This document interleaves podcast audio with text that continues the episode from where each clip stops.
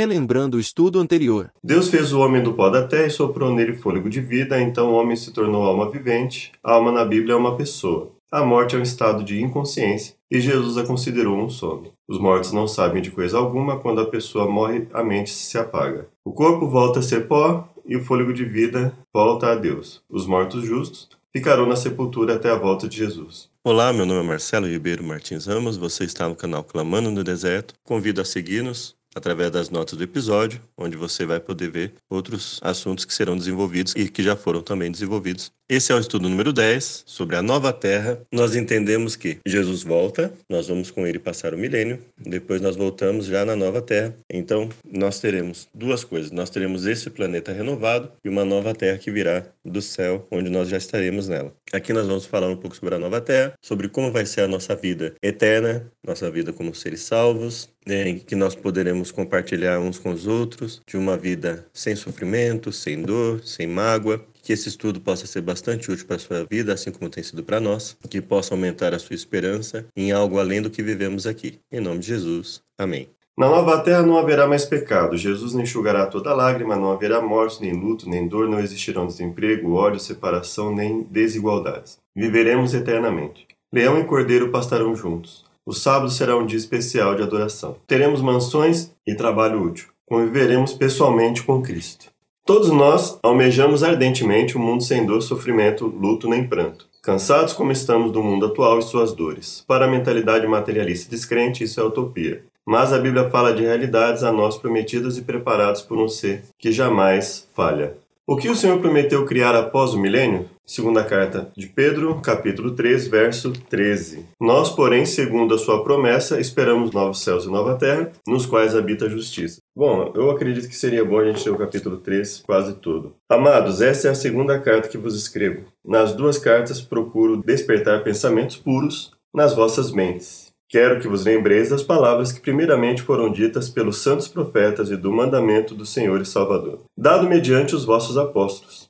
Sabei primeiro que nos últimos dias virão escarnecedores, andando segundo as suas próprias concupiscências, e dizendo: Onde está a promessa da sua vinda? Desde que os pais dormiram, todas as coisas permanecem como desde o princípio da criação. Então perceba que ele está aqui abordando a questão da volta de Jesus e a questão de pessoas que vêm falar contra isso. Olha, não aconteceu até agora, isso não vai acontecer. Então não tem por que acreditar nisso, né? Seria mais ou menos esse sentido. E aí, diante disso, eles escarnecem, ou seja, eles ridicularizam essa crença. E aí ele diz o seguinte: eles de propósito ignoram isto que pela palavra de Deus já desde a antiguidade existiram os céus e a terra, que foi tirada da água, e no meio da água subsiste. Por essas coisas também pereceu o mundo de então, coberto pelas águas do dilúvio. Mas os céus e a terra que existem agora, pela mesma palavra, têm sido guardados para o fogo, sendo reservados para o dia do juízo e da perdição dos homens ímpios. Mas, amados, não ignoreis uma coisa, que um dia para o Senhor é como mil anos e mil anos como um dia. Por que ele está dando esse verso? Um dia para são como mil anos e mil anos como um dia. Ele está dizendo que Deus é atemporal. Para Deus é independente quanto tempo vai passar. A promessa dele permanece porque ele é atemporal, ou seja, o tempo em que isso foi prometido, a distância entre a data da promessa e a nossa data, não muda o fato de que Deus pode cumprir a sua promessa. O Senhor não retarda a sua promessa, ainda que alguns a tenham por tardia. Ele é longânimo para convosco, não querendo que ninguém se perca, senão que todos venham arrepender-se. Mas o dia do Senhor virá como um ladrão. Os céus passarão com um grande estrondo e os elementos ardentes se desfarão.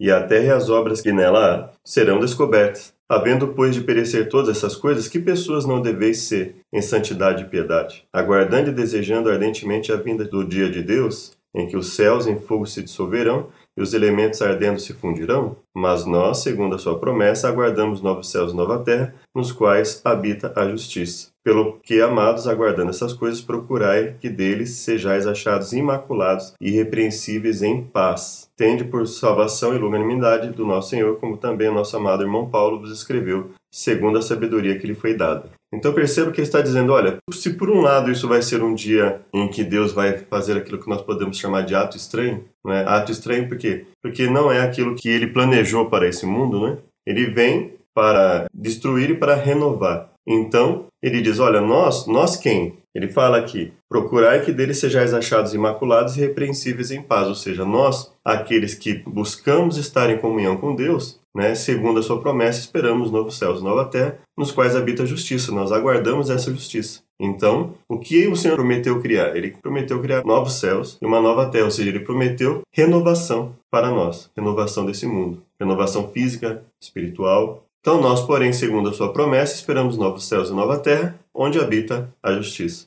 Após os mil anos, a nova Jerusalém descerá para a terra. Vamos lá em Apocalipse 21, verso 1 diz: Então vi um novo céu e uma nova terra, pois já o primeiro céu e a primeira terra passaram e o mar já não existe. Vi também a cidade santa, a nova Jerusalém, que de Deus descia do céu, ataviada como uma noiva para o seu noivo. E ouvi uma grande voz, vinda do trono, que dizia: Agora o tabernáculo de Deus está com os homens, Deus habitará com eles, e eles serão o seu povo, e o próprio Deus estará com eles e será o seu Deus. Deus enxugará de seus olhos toda lágrima.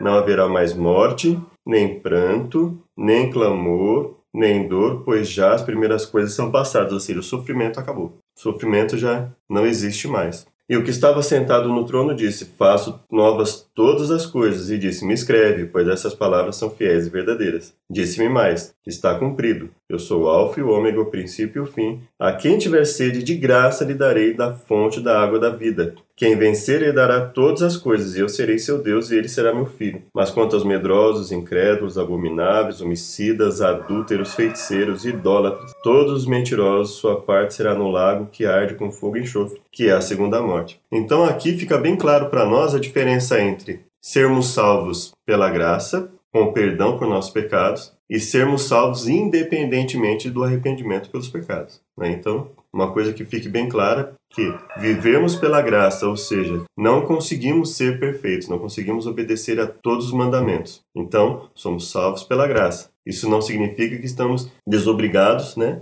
da guarda, da obediência aos mandamentos de Deus. Aí a questão em discussão correta é: quais seriam os mandamentos que nós devemos obedecer e não se nós precisamos obedecer ou não aos mandamentos. Isso é bastante claro na palavra de Deus, não é? A desobediência voluntária, ela vai tirar muitos da salvação. E isso está bem claro aqui, né, tanto no Apocalipse quanto em outros livros. Então a questão é: quem deve aguardar, segundo o que nós lemos lá em Pedro também? Quem vai aguardar isso com ânimo, um local em que habita justiça? Aquele que busca obedecer a Deus. E naquilo que falha, não voluntariamente, ou seja, não por rebeldia, ele vai e pede perdão, ou seja, ele se arrepende e busca mudar, e luta para se ver livre daquilo, ainda que ele venha cair novamente. Então, Jerusalém descerá do céu, tornando-se a capital da nova terra. Será, é, na verdade, será cúbica, né? Vamos ler aqui no verso 9 em diante, né? Então veio um dos sete anjos que tinham as sete taças cheias das últimas pragas e me disse: Vem mostrar-te a noiva, a esposa do cordeiro. E levou-me em espírito a um grande e alto monte e mostrou-me a grande cidade, a Santa Jerusalém, que descia do céu da parte de Deus. Ela brilhava com a glória de Deus e o seu brilho era semelhante a uma pedra preciosíssima, como jaspe cristalino. Tinha grande alto muro com doze portas, e nas portas doze anjos, e nomes sobre elas, que são os nomes das doze tribos de Israel. Então, nas portas, cada uma das portas, o nome de uma das tribos de Israel. Do lado do oriente tinha três portas. Do lado do norte, três portas. Do lado do sul, três portas. Do lado poente, três portas. Três em cada lado. O muro da cidade tinha doze fundamentos, e neles estavam os nomes dos doze apóstolos do Cordeiro, ou seja, um nome por fundamento. Aquele que falava comigo tinha uma cana de ouro para medir a cidade e as suas portas e o seu muro. A cidade era quadrangular, o seu comprimento era igual à sua largura. Mediu a cidade com a cana e tinha ela doze mil estádios de comprimento, e a largura e a altura eram iguais. Ele mediu seu muro e era de 144 côvados, segundo a medida de homem que o anjo estava usando. O muro era construído de jaspe e a cidade era de ouro puro, semelhante a vidro límpido. Os fundamentos do muro da cidade estavam adornados de toda espécie de pedra preciosas. E aí ele vai citando as pedras, né? No verso 22. Nela não vi templo, porque o seu templo é o Senhor Deus Todo-Poderoso e o Cordeiro. A cidade não necessita de sol nem da lua, para que nela resplandeçam. Ou seja, ela vai resplandecer independente do sol e da lua.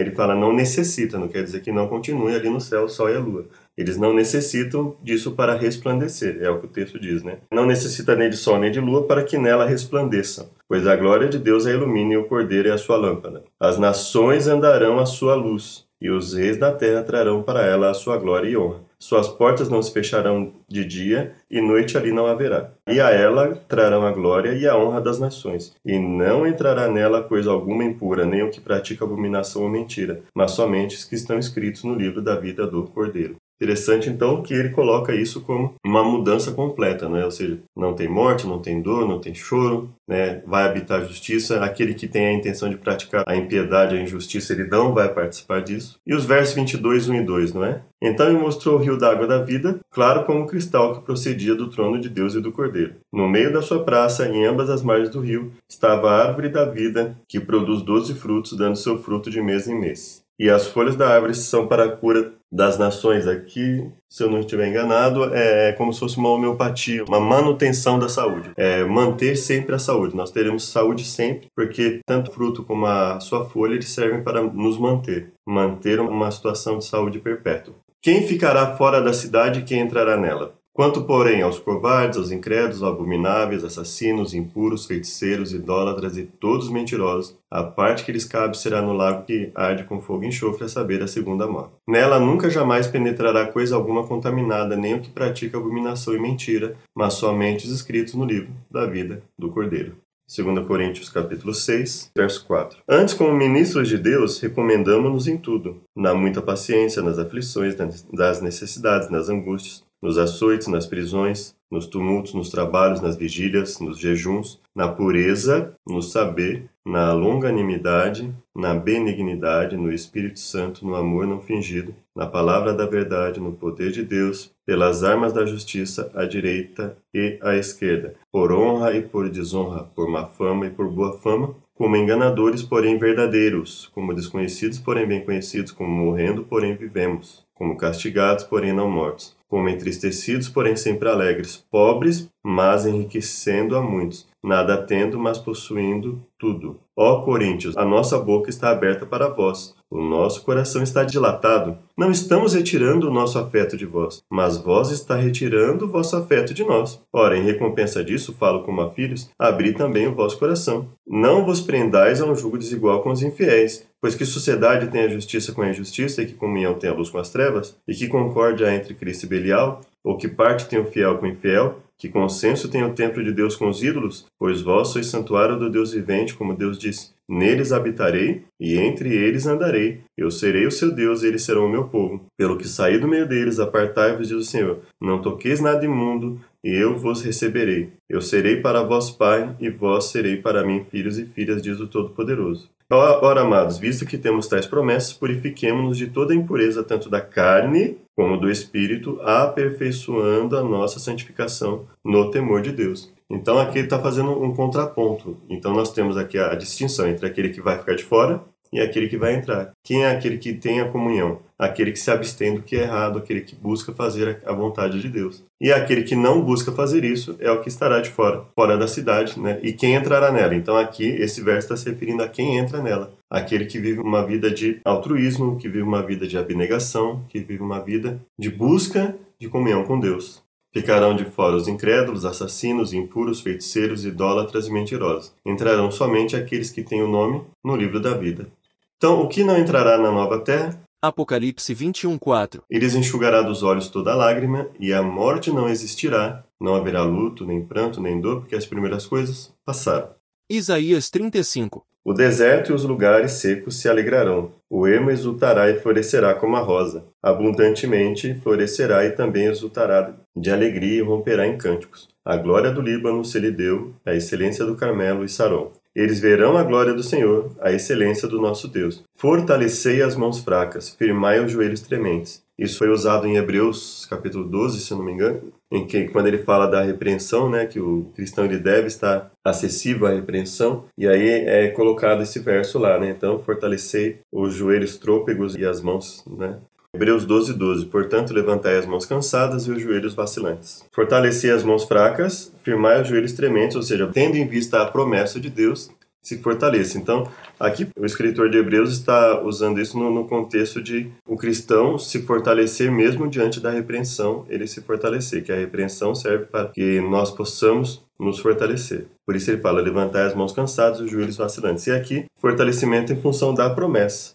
Olha, tendo essa em vista essa promessa de Isaías, né? Então, nos fortalecermos. Dizei aos turbados de coração: esforçai-vos, não temais. O vosso Deus virá com vingança, com recompensa divina, ele virá e vos salvará. Então os olhos dos cegos se abrirão e os ouvidos dos surdos se desimpedirão. Então os coxos saltarão como o cervo e a língua dos mudos cantará. Águas arrebentarão no deserto e ribeiros no ermo. A terra seca se transformará em lagos, e a terra sedenta em mananciais de águas. Nas habitações em que viviam os chacais, crescerá a erva com canas e junco. Ali haverá uma estrada, ela se chamará o caminho da santidade. O imundo não passará por ela. Será para aqueles que andam pelo caminho. Os loucos ímpios não passarão por ela. Perceba que ele usa basicamente a mesma linguagem do Apocalipse, né? Aqueles que vão poder e aqueles que não vão poder participar disso. Ali não haverá leão, nem animal feroz subirá a ela, nem se achará nela, mas somente os remidos andarão por ela, e os remidos do Senhor voltarão, e entrarão em Sião com júbilo, alegria eterna coroará as suas cabeças. Gozo e alegria alcançarão. Então se perceba que existe aí uma questão de aplicação de versos, né? Verso para uma restauração de Israel, por exemplo, e que obviamente perfeitamente aplicável ao contexto do povo de Deus, ou seja, é uma restauração. Deus vai restaurar por completo o seu povo, assim como ele prometeu ali em Isaías, também a promessa dele é para o seu povo, para aquele que quer servi-lo. Ali não haverá leão, animal feroz não passará por ele, nem se achará nele, mas os remidos andarão por ele. Os resgatados do Senhor voltarão e virão a Sião com cânticos de júbilo. Alegria eterna coro coroará sua cabeça, gozo e alegria alcançarão, e deles fugirá a tristeza e o gemido. Então não vai haver sofrimento, não vai haver preocupação, não vai haver morte, luto, pranto e dor, vai haver a vida eterna, não vai haver deficientes físicos e enfermos, todos serão curados, não haverá voz de choro e clamor. Quais serão as atividades dos salvos na nova terra? Então, mais uma vez aqui nós precisamos ler o contexto para ver se se trata de um caso de aplicação de texto. Isaías 65, né? Fui buscado dos que não perguntavam por mim, fui achado daqueles que não me buscavam. A um povo que não invocava o meu nome, eu disse: Eis-me aqui, eis-me aqui. Estendi as mãos o dia todo a um povo rebelde que caminha por caminho que não é bom. Após os seus próprios pensamentos, povo que me irrita diante da minha face de contínuo, sacrificando em jardins, queimando incenso sobre os altares de tijolos, que se assenta junto às sepulturas e passa as noites em lugares secretos, que come carne de porco e cujo prato contém caldo de coisas abomináveis, que diz: Retira-te e não te chegues a mim, pois eu sou mais santo do que tu. Esses são fumaça no meu nariz, um fogo que arde, arde o dia todo. Então, aqui ele está falando da hipocrisia de um povo que não obedece a Deus, mas que age como se fosse obediente. Está escrito diante de mim: Não me calarei, mas pagarei. Sim, deitar-lhes-ei a recompensa no seio, as vossas iniquidades e juntamente as iniquidades dos vossos pais, diz o Senhor, que queimaram sacrifícios nos montes e me desafiaram nos outeiros, eu lhes tornarei a medir as suas obras antigas no seu seio. Assim diz o Senhor. Como quando se acha suco num cacho de uvas, e os homens dizem: Não o destruas, ainda há alguma coisa boa nele, assim farei por amor de meus servos, para que não os destrua a todos. Produzirei descendência a Jacó, e a Judá um herdeiro, que possua os meus montes. Os meus escolhidos herdarão a terra, e os meus servos habitarão ali. Então, mais uma vez, ele está focando a questão da obediência. Aqueles que buscarem comunhão com Deus serão recompensados. Saron servirá de curral de ovelhas, e o vale de Acor de lugar de descanso para os rebanhos, para o meu povo que me busca. Mas a vós, os que vos apartais do Senhor, os que vos esqueceis do meu santo monte, os que preparais uma mesa para a fortuna e que misturais vinho para o destino, destinar-vos-ei a espada e todos vos encurvareis a matança. Pois chamei e não respondestes, falei e não ouvistes. Fizestes o que era mal aos meus olhos, e escolhestes aquilo que eu não tinha prazer. Pelo que assim diz o Senhor Deus: os meus servos comerão, mas vós padecereis fome. Os meus servos beberão, mas vós tereis sede. Os meus servos se alegrarão, mas vós vos envergonhareis. Os meus servos cantarão por terem um coração alegre, mas vós gritareis, com angústia de coração, e uivareis em quebrantamento de espírito. Deixareis o vosso nome, e aos, aos meus escolhidos como uma maldição. O Senhor Deus vos matará, e aos seus servos é, chamará por outro nome. De sorte que aquele que invocar uma bênção na terra, faloá pelo Deus da verdade. Aquele que jurar na terra, jurará pelo Deus da verdade, pois as angústias passadas serão esquecidas e encobertas dos meus olhos. Aqui, por exemplo, nós temos a questão do juramento, não é? Uma das questões que a gente percebe que vamos fazer em relação a Isaías 65 é uma aplicação. Existem coisas que se aplicam, mas existem coisas que não necessariamente se aplicam. Vede, eu crio novos céus e nova terra. Não haverá lembrança das coisas passadas, nem mais se recordarão. Aqui ele está falando já em restauração. Para quem? Para o remanescente, para aquele que obedece. Mas vós folgareis e exultareis perpetuamente no que eu crio, pois crio para Jerusalém alegria e para o seu povo gozo. Folgarei por causa de Jerusalém e exultarei no meu povo. Nunca mais se ouvirá nela nem voz de choro, nem voz de clamor. Então, perfeitamente, a mesma coisa que está lá em Apocalipse está aqui, né? Não haverá mais choro, não haverá clamor. Não haverá nela criança que viva poucos dias, nem velho que não cumpra os seus dias. Aquele que morrer com 100 anos será tido por jovem. Então, obviamente, isso não se aplica à Nova Jerusalém, porque lá não haverá morte. Ou seja, a promessa que está em Isaías ela é ampliada. Ou seja, aqui ele está prometendo né, a questão de uma restauração do povo na terra, né, uma restauração na nossa vida diária, em, em viver muito. E aí lá na nova terra vai ser a vida eterna, né? então não haverá morte. O pecador que não conseguir alcançar cem anos será considerado amaldiçoado. Edificarão casas e nela habitarão, plantarão vinhas e comerão seu fruto. Não edificarão para que outros nelas habitem, nem plantarão para que outros comam, pois os dias do meu povo serão como os dias da árvore, e os meus eleitos gozarão das obras das suas mãos até a velhice. Então perceba que é perfeitamente possível que nós trabalhamos na nova terra. Não acredito que alguém creia que nós ficaremos ociosos lá, mas não é uma relação é, plena, né? Entre o que está escrito aqui e o que vai acontecer na nova terra. Vai haver diferença, assim como nós vemos aqui. Então, não edificarão para que outros nelas habitem. Ou seja, nós não precisaremos trabalhar para outros, nós trabalharemos para nós mesmos, né? Daquilo que nós fizermos, todos nós desfrutaremos, né? Então, eu não farei algo só para que outra pessoa desfrute e eu não. Então, todos faremos. E isso é perfeitamente aplicável, né? Porque se vai habitar justiça, e se vai habitar, não haverá choro, não haverá clamor, então não haverá exploração. Então é, é esse o sentido que nós precisamos entender nessa questão. Né? Não haverá exploração, não haverá necessidade de eu buscar sustento fazendo algo para outra pessoa. Né? Tudo que nós fizermos, nós desfrutaremos do nosso próprio trabalho. Pois os dias do meu povo serão como os dias da árvore, e os meus eleitos gozarão das obras das suas mãos até a velhice. Nós não, se nós não vamos morrer, nós não vamos envelhecer na nova terra. Não trabalharão debalde, nem terão filhos para a calamidade. É, Jesus disse que nós não vamos nos casar nem nos dar em casamento. Antes que clame, responderei, estando eles falando comigo, ouvirei. O lobo e o cordeiro se apacentarão juntos, e o leão comerá palha como boi, mas o pó será a comida da serpente. Não farão mal nem dano algum em todo o meu santo monte, diz o Senhor. Principalmente o que nós podemos usar é, aqui é a questão da justiça, não é? Justiça e harmonia. Haverá harmonia entre os seres humanos, haverá harmonia entre os animais. E Esperaremos isso na nova terra, claro, né? se ela vai ser melhor. Se nem velhice nem morte haverá lá, então ela será ainda melhor em todos os aspectos. Né? Então, aqui está falando de uma restauração provisória. Restauração provisória em que sentido? Que nós viveríamos, teríamos uma vida é, justa, mas morreríamos. Então, da nossa vida aqui. Então, a promessa de Deus ao seu povo seria buscar obedecê-lo aqui. E a questão da nova terra é a questão da vida eterna. Ou seja, é, posterior a isso, quando Jesus voltar, como será isso? Né? Então, essa é uma, uma promessa ainda maior. Aqui nós já lemos, né? edificarão casas e nelas habitarão, plantarão vinhas e comerão seu fruto, não edificarão para que outros habitem. Então, a questão da harmonia, da justiça. Plantarão vinhas, cada um desfrutará do trabalho de suas mãos, como serão os animais? Nós já lemos, né? Pastarão juntos. É claro que, é, como nós comentamos sobre é, os cuidados, né? Mas é claro que nós não vamos, já que não vai haver morte na nova terra, por ocasião da volta de Jesus e posterior ao milênio. Então, na nova terra, se não haverá morte, então, obviamente, o lobo e o cordeiro pastarão juntos, sim, e não, não haverá nenhum problema. Isso é perfeitamente aplicável à nova terra prometida ali no Apocalipse. Não se fará mal nem dano algum em todo o meu santo monte, diz o Senhor. Então, em toda a restauração, Deus promete justiça, Deus promete harmonia e justiça. O lobo e o cordeiro pastarão juntos. Quão frequentemente os salvos adorarão a Deus? Esse é um verso é, um tanto polêmico sobre a, o alcance e a aplicação dele, né?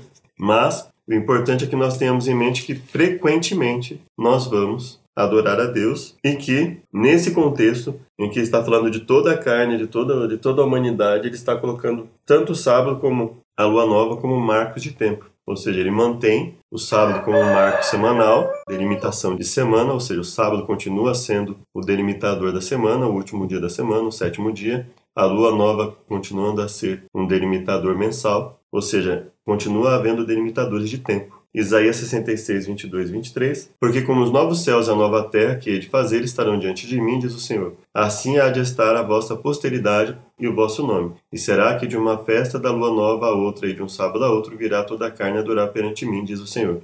Vou ler a partir do verso 12, de Isaías 66. Porque assim diz o Senhor: Estenderei sobre ela a paz como um rio, e a glória das nações como um ribeiro que transborda. Então sereis amamentados, sereis carregados ao colo, e sobre os joelhos sereis afagados. Como alguém a quem a sua mãe consola, assim eu vos consolarei. Em Jerusalém vós sereis consolados. Isso sereis, e alegrar-se-á o vosso coração. E os vossos ossos reverdecerão como a erva tenra, a mão do Senhor será notória aos seus servos, e ele se indignará contra os seus inimigos. O Senhor virá em fogo, e os seus carros como um torvelinho, para tornar a sua ira em furor e a sua repreensão em chamas de fogo. Porque com fogo e com a sua espada entrará o Senhor em juízo com toda a carne, e os mortos do Senhor serão multiplicados. Os que se santificam e se purificam para entrarem nos jardins após aquele que está no meio dos que comem carne de porco, e ratos e outras abominações juntamente serão consumidos, diz o Senhor.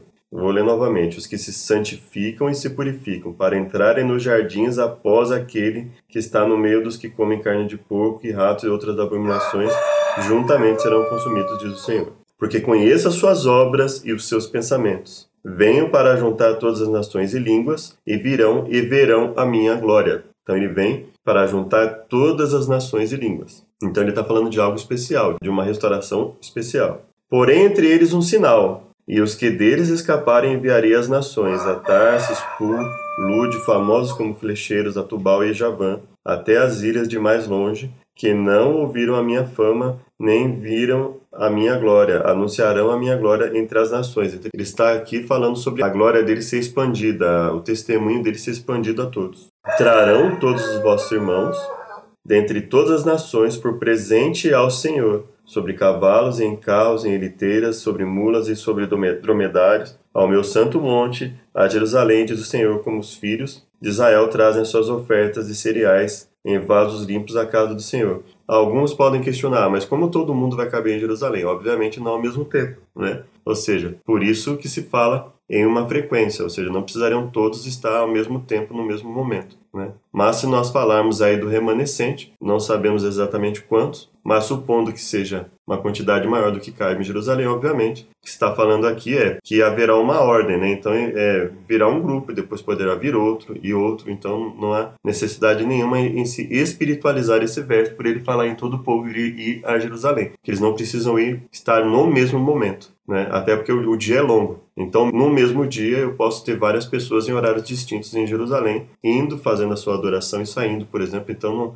não há nada que espiritualize isso, não há nenhum problema em falar da nação toda indo a Jerusalém nesse dia, ou indo a Jerusalém. Né? Alguns, muitas vezes, é, leem esse tipo de verso e falam, ah, isso aqui é espiritual, porque como é que pode todo o povo ir até Jerusalém? Não há, não há problema nenhum nisso, não é?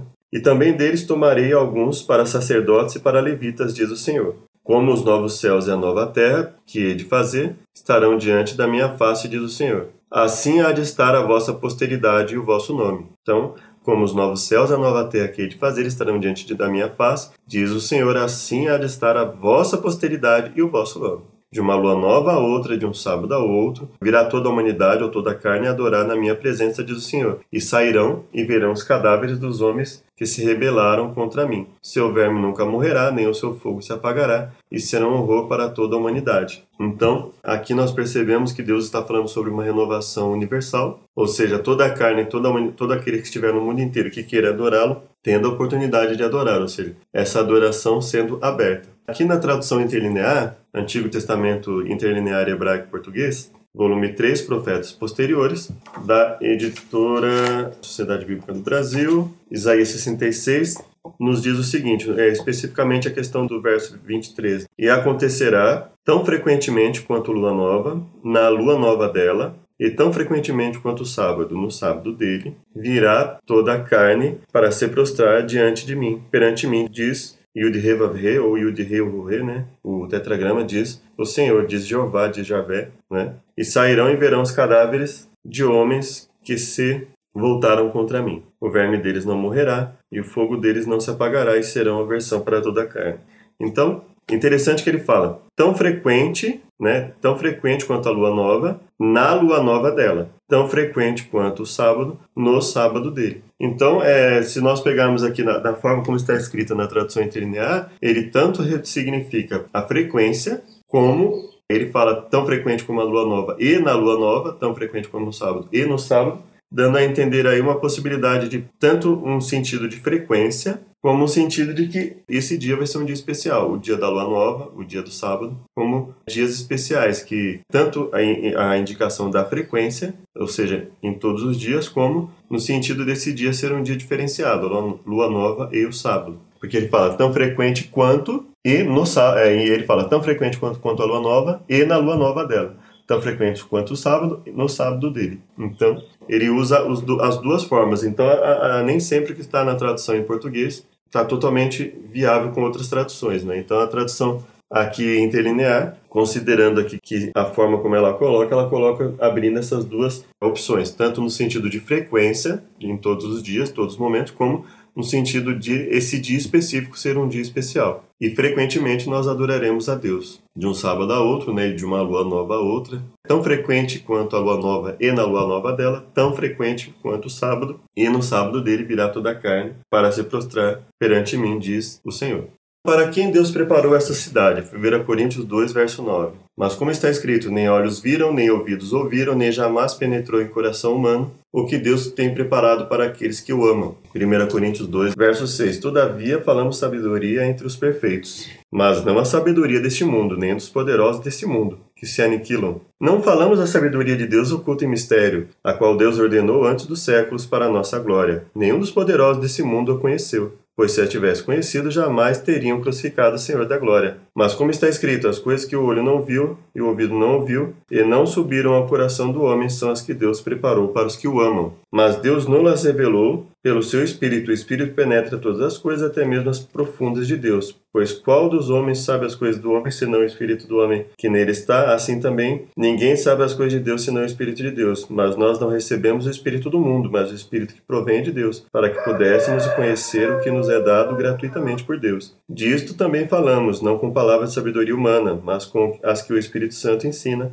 comparando as coisas espirituais com as espirituais. Então, para quem Deus preparou? Para aqueles que buscam discernir espiritualmente as coisas, para aqueles que buscam a comunhão com Deus. Para aqueles que o amam e se desejam estar na nova terra, devo a cada dia amar Jesus e obedecer aos seus mandamentos. Qual é a marca daqueles que amam a Jesus? João 14,15 se, se me amais, guardarei os meus mandamentos. E eu rogarei ao Pai, e ele vos dará outro consolador para que esteja convosco para sempre, o Espírito da verdade que o mundo não pode receber, porque não o vê nem o conhece. Mas vós o conheceis, pois habita convosco e estará em vós. Não vos deixarei órfãos, virei para vós. Verso 21. Aquele que tem os meus mandamentos e os guarda, esse é o que me ama. E quem me ama será amado de meu Pai, e eu também o amarei e me manifestarei a ele. Então, aquele que me ama guardará os meus mandamentos.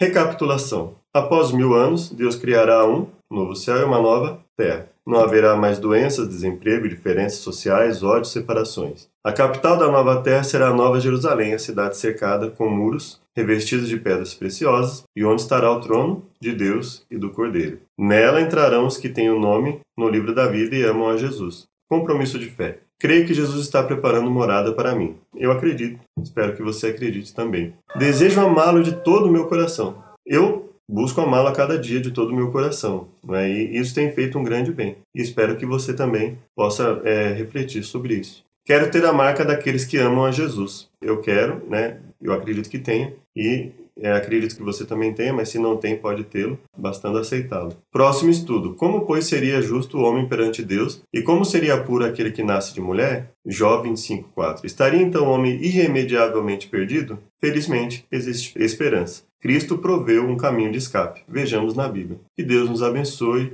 Um bom dia a todos, uma boa semana. Que esse estudo possa ser proveitoso a cada um de nós. Amém.